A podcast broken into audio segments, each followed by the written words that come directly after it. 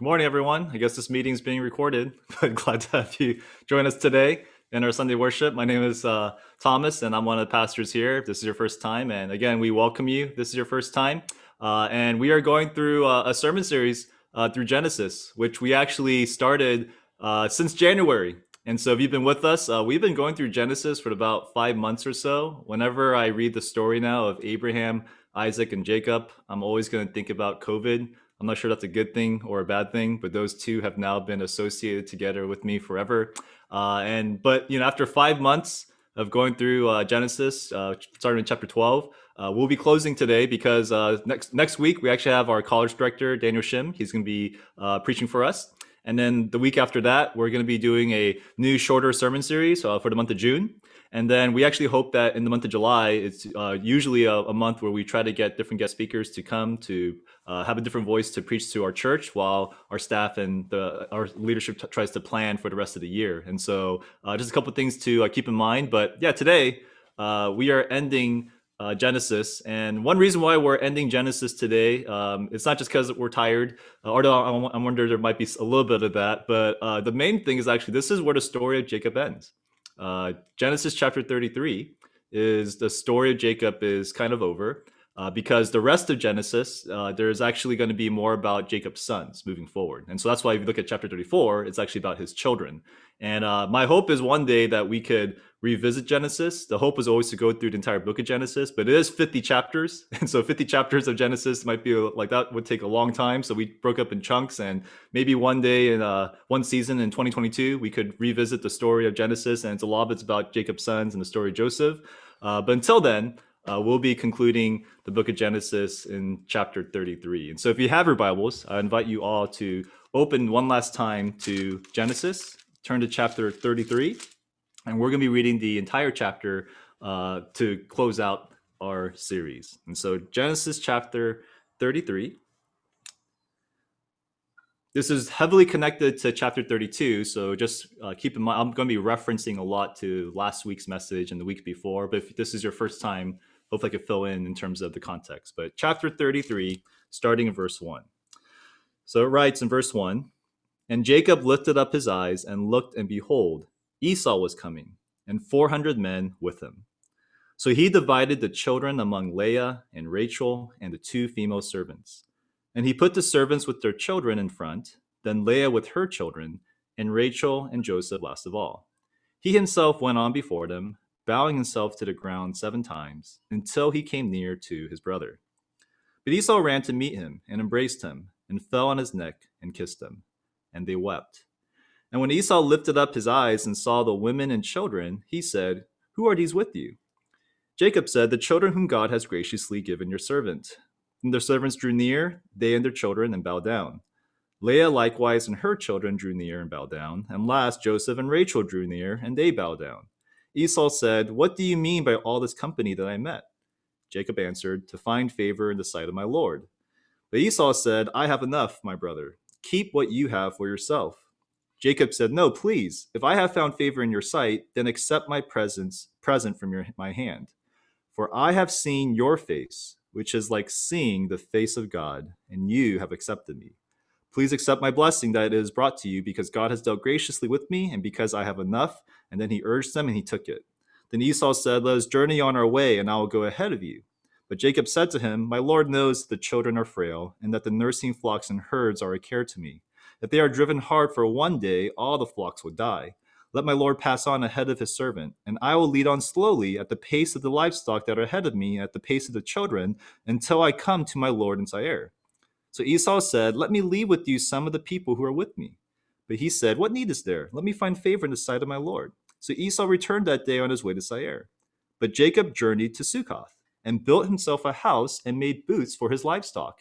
Therefore, the name of the place is called Succoth. And Jacob came safely to the city of Shechem, which is in the land of Canaan, on his way from Paddan-aram, and he camped before the city. And from the sons of Hamor, Shechem's, Shechem's father, he bought for a hundred pieces of money the piece of land on which he had pitched his tent. And there he erected an altar and called it El Elohe Israel. This is the reading of God's word. So, one thing I've grown up realizing is uh, there's some things I don't like in life, and I kind of am less ashamed to not like it. And uh, I feel like the thing that I don't like a lot these days is something that a lot of you probably don't like, which is uh, things that feel uh, pretty shallow. I realize I don't like shallow things at all. For example, years ago, I remember I took my kids to a water park. And uh, in the water park, everybody was swimming and diving in the water and going down big slides and swimming and having fun, except for me. Because I was with my kids in this two foot pool, just playing with them. And I realized, oh my gosh, shallow pools suck. Like I hate shallow pools. Like it's so boring. There's nothing to do but to splash around. Uh, so I don't like shallow pools. I don't like shallow things. And I realize, you know, something else I don't like. I don't like shallow people. Shallow people to me are people I just don't have much interest talking to. People who just are into their looks a lot. They talk about money all the time or talk about their possessions. When I meet someone who's shallow and they have like no depth to them, I, I keep the conversation short because it's not I don't get much out of that conversation. But what I like, what I dislike more than shallow pools or shallow people, I actually really dislike shallow relationships. People, relationships where the whole time you're relating to them is just very surface level, where the type of relationship you have with them, it doesn't really go very deep. Now, I understand when you first meet somebody, you kind of have to do the small talk. You have to kind of just get to know each other and so forth. I understand you start shallow, but I hate when it stays shallow if a relationship is always surface level and we're always talking about surface level stuff, I don't really prioritize that relationship. It doesn't do much for me. They're kind of become acquaintances because that is a relationship that isn't very meaningful to me. I don't like shallow relationships. And perhaps this is why, for so many of us, we struggle with our faith. It doesn't do much for us because when we think about it, our faith is shallow because our relationship with God feels shallow. It feels sometimes like it's only two feet deep. It feels like only time you're with God is just small talk you do with Him. For, for example, some of you, you kind of maybe uh, always felt this way in your life, where even though you grew up in the church and you were told that God is real and you, and you believe in Him, God your whole life has felt like an acquaintance. It's never felt deep. He's only kind of sprinkled in your life. It's kind of a shallow relationship. And so, even though you believe in God, he's just kind of on the margins. You don't really prioritize it because shallow relationships are things we just don't prioritize.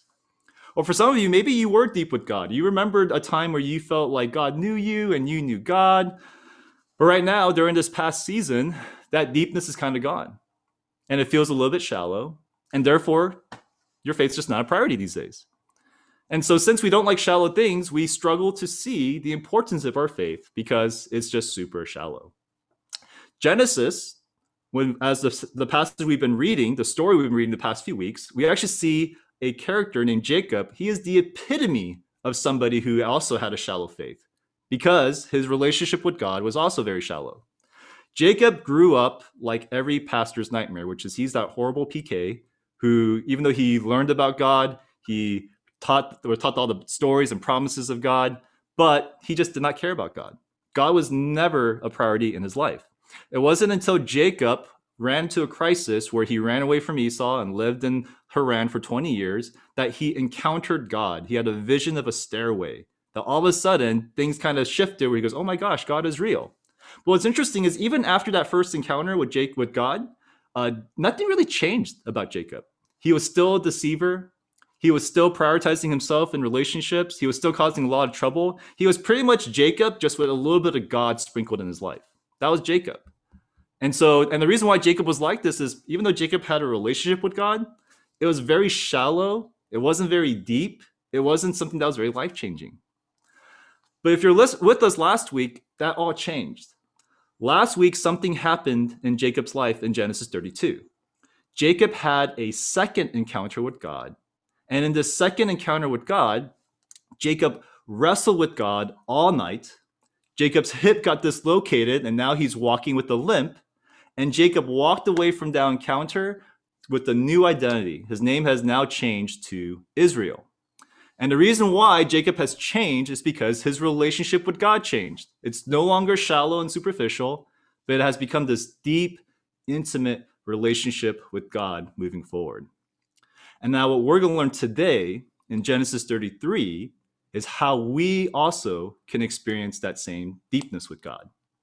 If you're exploring Christianity, or you're struggling with Christianity, or you're struggling with the faith, perhaps it could be because your relationship or your faith it's hard because it's just very shallow these days. And how do you go about making it deeper? Or for some of you, maybe for us, if we actually feel deep, how can we actually even experience more intimacy with God? Because God wants that with his people. Today, we're going to see the story of Jacob, where after he experiences this transformation with God, God leads Jacob to do a couple things to deepen that relationship even more. And we're going to see through that how we also can deepen our relationship in faith as well.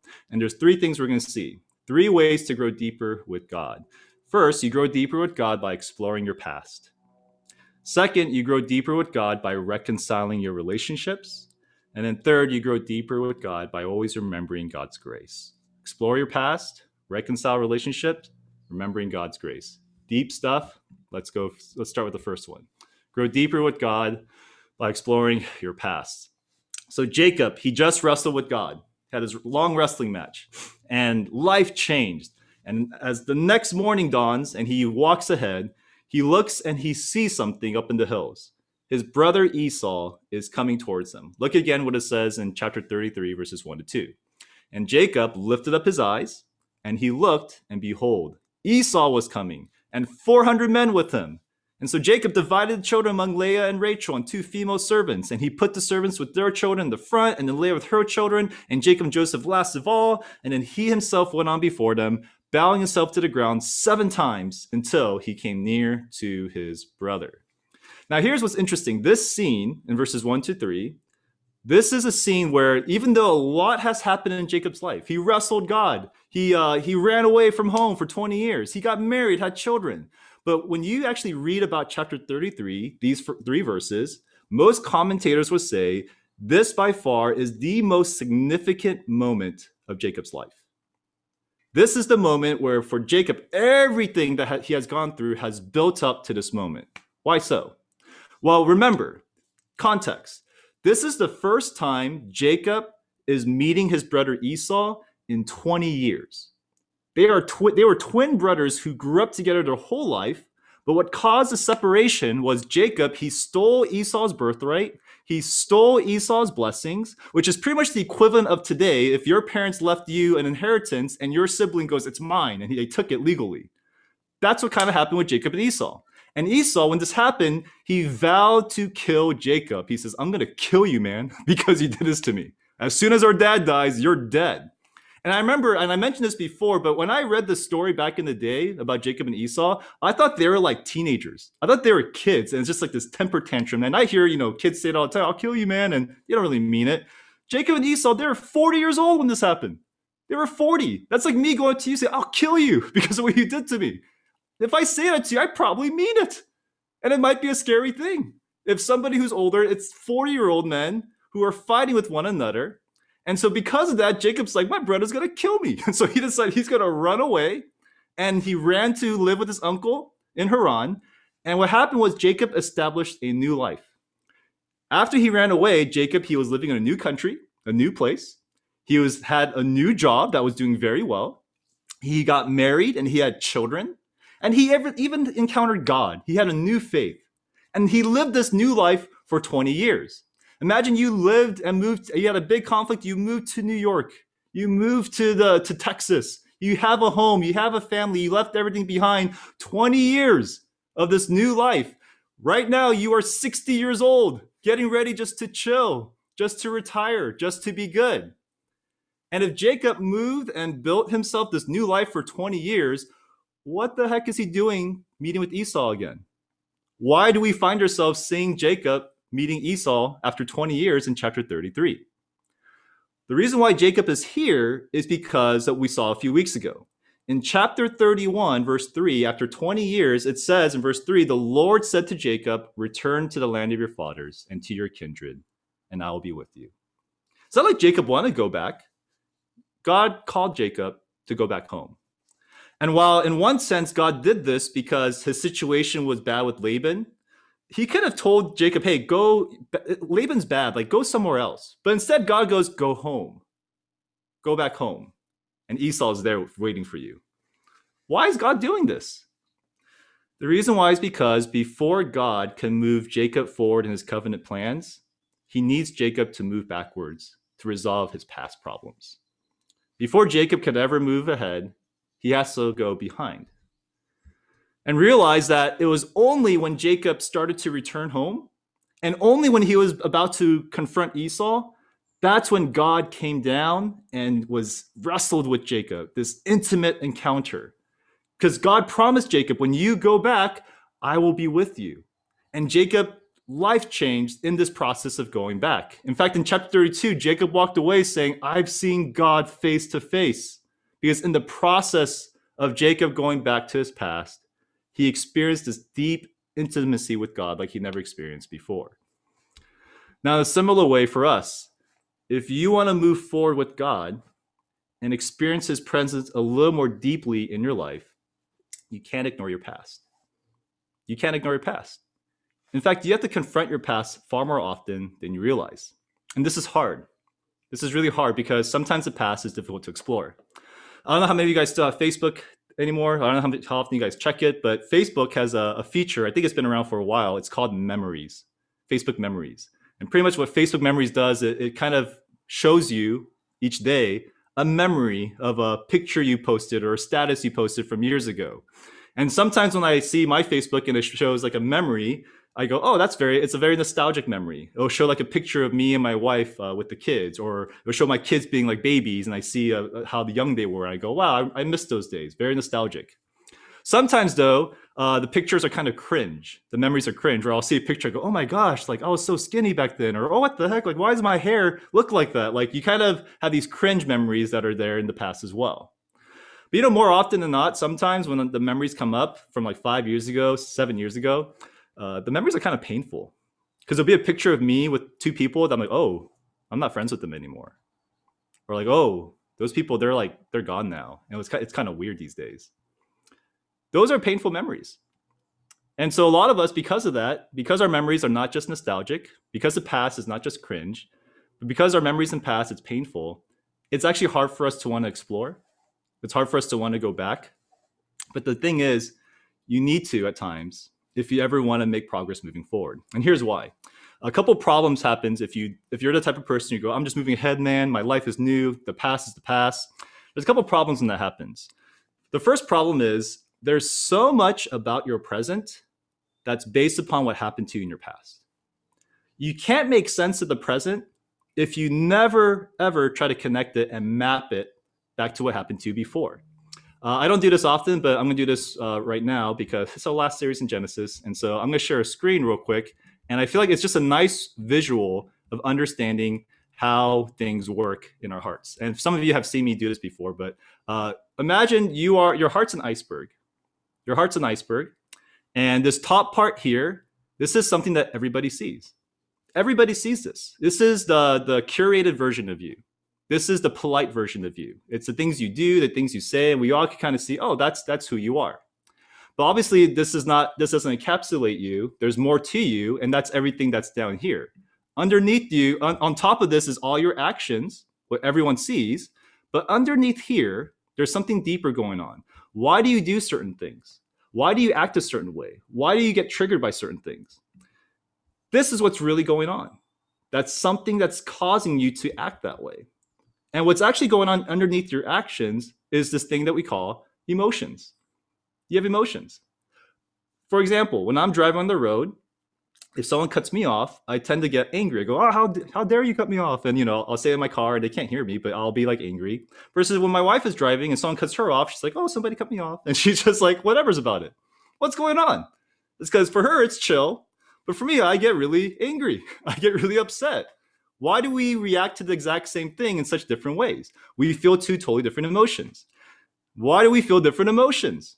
What causes me to be angry and her not to be angry?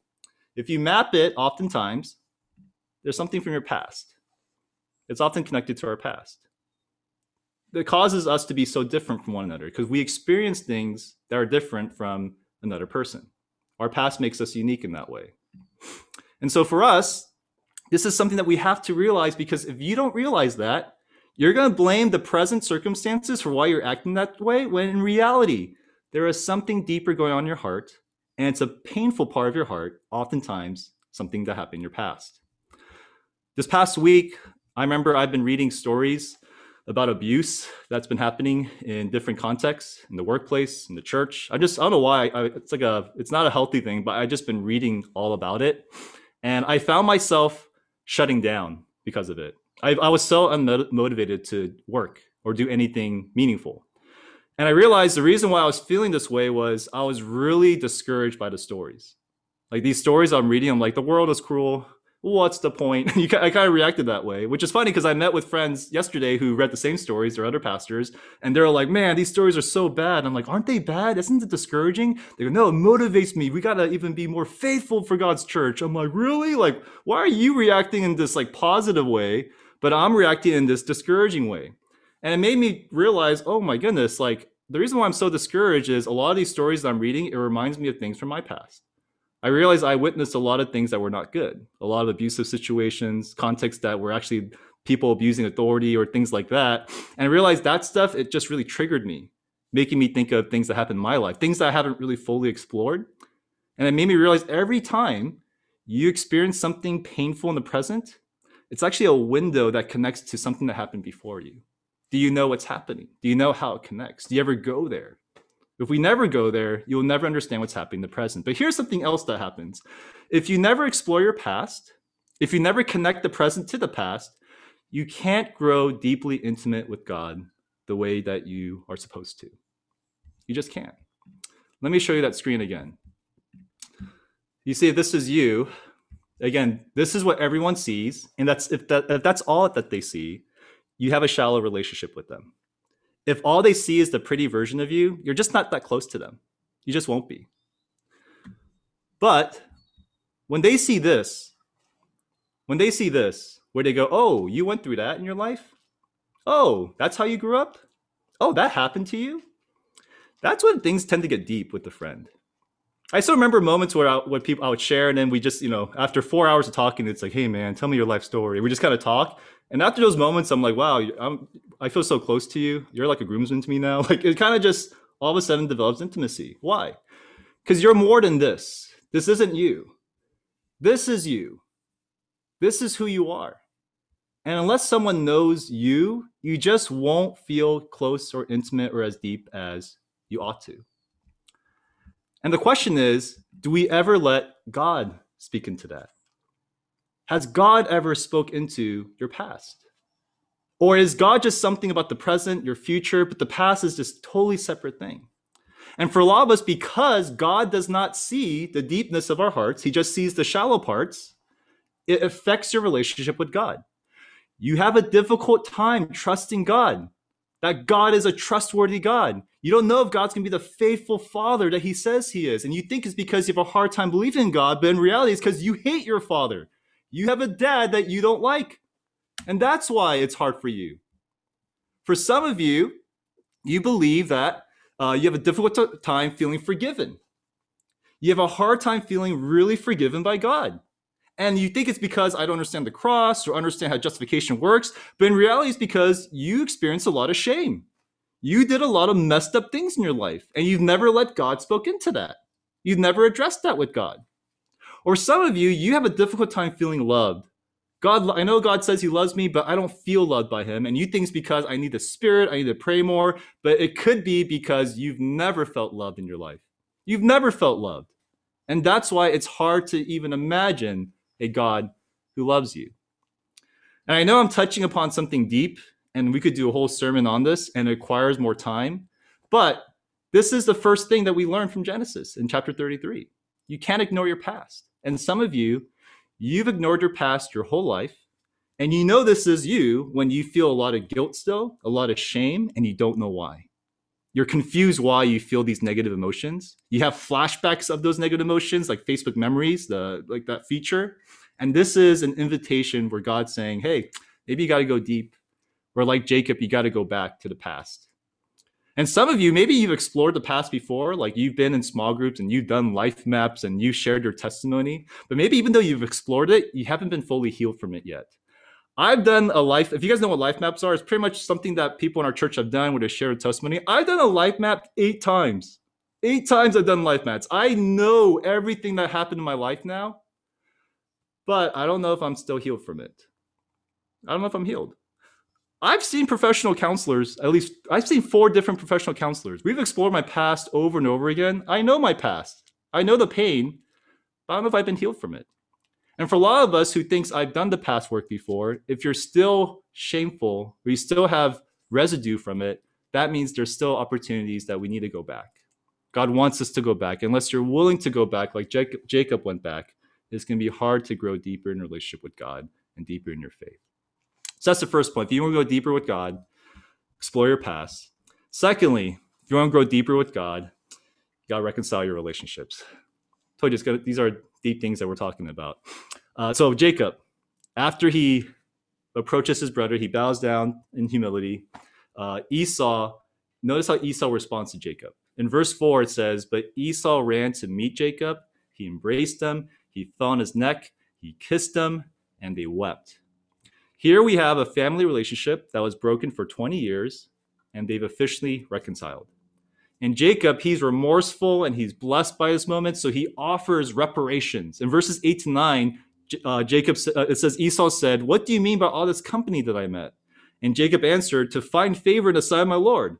But Esau said, I have enough, my brother. Keep what you have for yourself. So Jacob's pretty much saying, Hey, here are gifts. And Esau's like, I don't need it. It's all good. But Jacob's like, he's, we actually see what's interesting is Jacob is adamant about it. And verse 10 is the verse I want to focus on because this is a very fascinating thing that Jacob says. In verse 10, it says, Jacob said, No, please.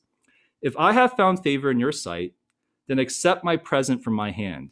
For I have seen your face, which is like seeing the face of God and you have accepted me. What an interesting phrase. Jacob said, By reconciling with you, Esau, by seeing you, I saw the face of God. And it's even more significant because in chapter 32, Jacob said the exact same thing after he saw the face of God wrestling with him. He wrestled with God, I saw the face of God. He sees Esau, I saw the face of God. What's going on here? Why does Genesis record that in that way? Here's the thing a lot of us, we think if you want to experience God, Go to a retreat, go on missions, worship, pray, listen to a sermon. All true. Chapter 32 confirms that. Jacob, he vertically related to God, he worshiped God, he experienced God's presence. But here in chapter 33, what we see is, but you also experience it with your relationships with one another, with your reconciled relationships with one another. In other words, the more you experience restored relationships in your life, the deeper you get with God, the more you experience His presence in your life. And if this is true, all of us always have an opportunity to grow deeper with God because all of us have broken relationships. All of us have opportunities of reconciliation all the time. And that probably explains why so many of us, we don't feel that close to God or as deep as we should, because our relationships that have brokenness in it, they often stay broken. You get close to somebody, you start becoming their friends, you start to get deep with them, but all of a sudden they hurt you. They say something that is insensitive. And so what do you do? Instead of talking to them about it, you kind of slowly withdraw from them, slowly withdraw. You're bitter towards a family member. You realize you're bitter towards a family member. But instead of talking to them about it, you just tolerate your family member. You keep it surface level. You just keep it chill. You're bitter with your spouse. You're always fighting. You're in the cycle of fighting. And at one point, instead of fighting, you're just tired. And so you slowly disconnect as spouses. And here's the problem those moments of conflict, they're actually meant to be opportunities for you to get deep with each other because I don't know about you, but my relationships with people who I'm deepest with, it's usually people I fight with all the time. Like my family, my family irritates me. We fight quite constantly, but I would die for my family. Like they are my that's my my tribe. Like I will die for my family. Their enemies are my enemies. My wife, we fought all the time in marriage. But I would die for my wife. Her enemies are my enemies. Why? Because through the fighting, through the conflict, you kind of level up in your relationship you just you go from the two foot pool to all of a sudden it's now 10 feet deep. But here's the thing. A lot of us when we uh, when we experience these conflicts it doesn't get deeper for our relationships. Instead of leveling up they just kind of remain shallow. Let me give it paint it another way. A lot if a lot of you if there's like a relational map imagine your life and there's all these relationships that you have presently You have, if you're married, you have a spouse, you have friends, you have family, you have coworker, you have church member, or so forth. All in the beginning, all the relationships are shallow, but they grow deeper through conversations, through activities, through sharing life. It just gets deeper. But all those relationships, what happens is conflict happens. Conflict, conflict, conflict takes place through hurtful comments or not being included to parties or events or shady actions. And what should happen is through those conflicts, you work it out and those relationships get even deeper, gets even deeper. And you have all these deeper relationships. But instead, what happens oftentimes is all those relationships kind of stop. You avoid each other. You withdraw. You find new friends. The only one that's growing deeper is your spouse because you have no choice. You're stuck with each other. You have to get deeper with them. But that's it. That's the only deep relationship you have. And maybe that one best friend that you have, but everyone else is kind of surface level. It's kind of shallow. Most of your relationships are not that deep because you don't seek reconciliation. And here's the problem when your relationship with other people are horizontally shallow, your relationship with God will also be vertically shallow. Because when your relationships are going well, when they are all happy go lucky, you don't need God in those relationships. No happy couple needs God. No happy couple prays to God, help me to love my spouse. Help me to reconcile with my mom. Help me to reconcile with my friend. You don't need that in a happy relationship. It's when you're in conflict with them that all of a sudden you realize, I can't do this by myself. I can't make this work by myself. This is the moment where God needs to come into your life a little more deeply, and His grace is needed in your life to make these relationships work. That's why I like this quote from Timothy Lane and Paul Tripp, and I'll post it in our chat just so we can see it. But they say that our relationships, they are not simply designed to make us interdependent with one another. They are intended to drive us to God in humble personal dependency. At some point, every relationship brings you to the end of yourself. And with God, there is no healthier place to be. When I am willing to confess how weak I am, I am most ready to reach out for the grace that can only be found in Christ. In other words, what they're saying is this if you want to grow deeper in your relationship with God, this is what relationships horizontally are there for. You need God to strive to work things out with people. But this only happens when you strive to work them out. If you withdraw, you don't get close to people, don't get close to God. But if you draw near to people and you draw near to God because you need God to draw near to people who you're in conflict with, you'll be like Jacob, where before he met Esau, he prayed to God in a way he never prayed before. He wrestled with God in a way he never wrestled with God before. He experienced intimacy with God in a way he never experienced intimacy with God. And when they reconciled, he experienced God's presence. He said, I see God face to face again through this restored relationship. If your relationship with God feels shallow right now, maybe it's because your relationship with people are often shallow. Are there relationships in your life that you are avoiding? Are there relationships that are kind of broken and it's an invitation to go deep and be and reach the end of yourself and go to god? Or are you somebody you kind of go ah, i'm just done with that. Are there conflicts with people that remain unresolved? I know it's not easy. I, I have painful relationships too. And it might be really complicated to start with your mom or your dad or something deep like that. But are there any broken relationships that hey this is something that i should focus on. We haven't talked in a few months and we're cool. We're cool with each other it's not good. I don't need God to be cool with somebody. I need to do the hard work of actually reconciling things. Do you have people like that in your life? Start there. And I promise you, I don't know anybody who took steps to say, hey, I haven't talked to this brother or this sister in months or years even. But I took that first step, like, hey, do you mind if we talk? Just want to talk, I just want to hash things out, like in an honest, genuine way. I never heard anybody regret that.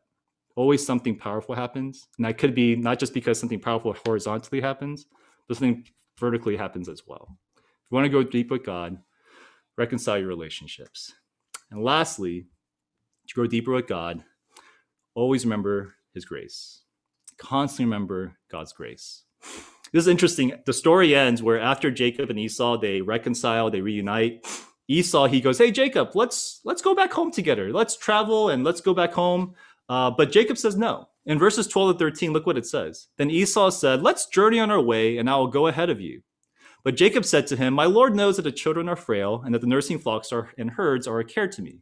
If they're driven hard one day, all the flocks would die. So Jacob is saying, if we travel with you at the same pace, our kids and animals are going to die. So here's what Jacob does. He goes, Hey, Esau, you go first and I'll meet you there. Look what it says in verse 14. Jacob's still talking. Let my Lord pass on ahead of his servant, and I'll lead on slowly at the pace of the livestock that are ahead of me, at the pace of the children, until, my, until I come to my Lord in Seir. So he goes, Go to Seir, Esau, and I'll join you later. But you know what happens? Esau goes south to Seir, or goes north to uh, Seir, and Jacob all of a sudden he goes to Sukkoth. It goes to a different place, verse 16 to 17. So Esau returned that day on his way to Seir, but Jacob journeyed to Sukkoth and built himself a house and made booths for his livestock. What in the world? What's going on here? He told Jacob told Esau, I'll meet you there and I'll live with you. But Jacob goes, see ya, and he went somewhere else without telling Esau. Why is this taking place? Couple of takeaways. One is that we see here that even though Jacob encountered God, is intimate with God, and has changed, there's still a lot of brokenness in Jacob there's still a lot of Jacob and Jake. Even though Jacob is now Israel, he's still Jacob. That's why I notice that even though he's named Israel, he's the narrator keeps calling him Jacob throughout the story. Why? Because he's still Jacob. He's still a deceiver. He still messes up. He's changed, but he's not perfect. That's who Jacob is. Jacob's messed up. But you know what else is interesting about this is not only is Jacob messed up, but I actually like Esau in the story way more than Jacob. Esau is such a good guy. Notice that Esau, he's the victim. Esau got jacked of the inheritance. And yet it was Esau who lovingly embraces Jacob, who hugs him, who kisses him, who forgives him. And it's Esau, it's like, hey, brother, let's go back home together. And then he got jacked again later on. Esau seems like a better person in every way over Jacob. And yet, God's covenant blessings are not with Esau, it's with Jacob. Why? Why? What's the deal, God? Why are you doing that? And here's what we learn something very important God's covenant promises they are not given to those who are more righteous, they're given to those who admit they're not. If God chose people based upon their righteousness, if God chose people like an Esau who are better people than most other people, he would never tolerate a Jacob. He would have been done with Jacob a long time ago. But this is how the God of the Bible relates to sinful people. It's not based upon how good you are or what have you done for me lately. God is a God of grace to those who do not deserve it. And this, the way that God works with Jacob and Esau, it's the same way that God works today. The gospel tells us you are made right with God and you are invited to approach him not based on what have you done for me lately, or how are you doing right now, but it's based upon who God is and what Christ has done for you. The gospel tells us you are made right with God, not because of your purity or your lack of sins or the strength of your faith. It's the weakness of your faith, it's the weakness of your sins. But it's those of us who admit we need a Savior. That's where God says, Come, come and worship me, come and experience fellowship with me. And the deeper you understand this, the deeper you're able to continually go to Him without shame, knowing that God, His love for you, is steadfast, not because of you, but because of what God sees in you in Christ. And that's why the story ends in verse 18 and 20, where Jacob he comes to the land, and look at verse 20, and there he erected an altar and called it El, El Elohe Israel. That phrase El Elohe Israel, what it means is God, the God of Israel. When we see Israel, we think a nation. But remember, who's Israel right now? Jacob's Israel. What Jacob is saying is, I am Jacob, but I come to you, you're my God, and I am actually Israel in your sight. I am different in your eyes. I'm not Jacob, I'm Israel. Jacob is a sinner, but he recognized in God's eyes, he is a covenant partner to the living God. And that's why he's able to come to God and worship him. In a similar way, this is what we need. This is what we t- need to remember to grow constantly deep with God. That is based upon not how our feelings, but upon His grace, not our works, but upon His righteousness. And keep going to Him, and the deepness will be able to be more felt in that type of relationship. To give you an illustration of this, uh, just a closing example, you know, when I do premarital with young couples, and some of you who have done premarital with, you know I do this all the time. Always at the end of every session, I go, so tell me why you love each other. Why do you want to get married? Or don't tell me, tell each other. And it's awkward because they have to face each other and say, This is why I love you. And you know what happens oftentimes for the couples that are kind of younger or newer or they've just been in a relationship recently? When they're planning to get married, they always say, The reason why I love you is for good things. I love you because I think you're so funny or I want to marry you because you you did this for me and that was so sweet, or I love you because you're so thoughtful and I realize I want to marry a thoughtful guy, and it's always it's very sweet and it's very romantic. Now I also do counseling for couples who are older and their relationship's kind of struggling, and I make them do the same thing. I go, I know you guys don't like each other right now, but why do you still love each other? Like why do you still want to get married to each other? they never say anything nice about each other. they never they don't say like, "Oh, it's because you're so thoughtful" or because you're so caring. You know what the usual theme is when uh, older married couples talk? They go, I, "I love you because I realize how messed up I am. I realize I'm a screw up. I realize, man, I put you through hell, but you still love me, and you still are committed to me. That is why I still love you. That you could have somebody like me in your life that you want to share the rest of your life with." And when I look at those two reasonings, the young couples and the older couples, I'm like, ooh, both of them are sweet, but those other couple, the older couples, when they share their reasonings, man, something deep about that, something powerful about that, because they understand that relationships covered with grace, covered not because of what you do, but because of someone's love for you despite what you do, that's deep love. That's a deep relationship. And that's what we hear from God. God tells us that he shows his love for us, not in that while we're still righteous, it's while we're still sinners that Christ died for us. And there's no better example of this in the life of Jacob, who was wicked, constantly messed up, and yet he constantly turned to God. And God, even in Jacob's flaws, his promises are with him. And his promises are with those also who are like Jacob, who turn to him and trust in his covenant promises. And so, as we close Genesis after five months, I hope that we could all see as a church not these amazing stories of how awesome Abraham and Isaac and Jacob were, but I hope we could see how gracious and loving God is to work through sinners like Abraham, Isaac, and Jacob, bringing them closer in with Him through covenant. And it starts with them understanding what it means to relate to God in this way, in a covenant way, where God, He loves them not because of what they do, not because of who they are, but because of who God is. So may we as a church remember that as well. Let's all pray together.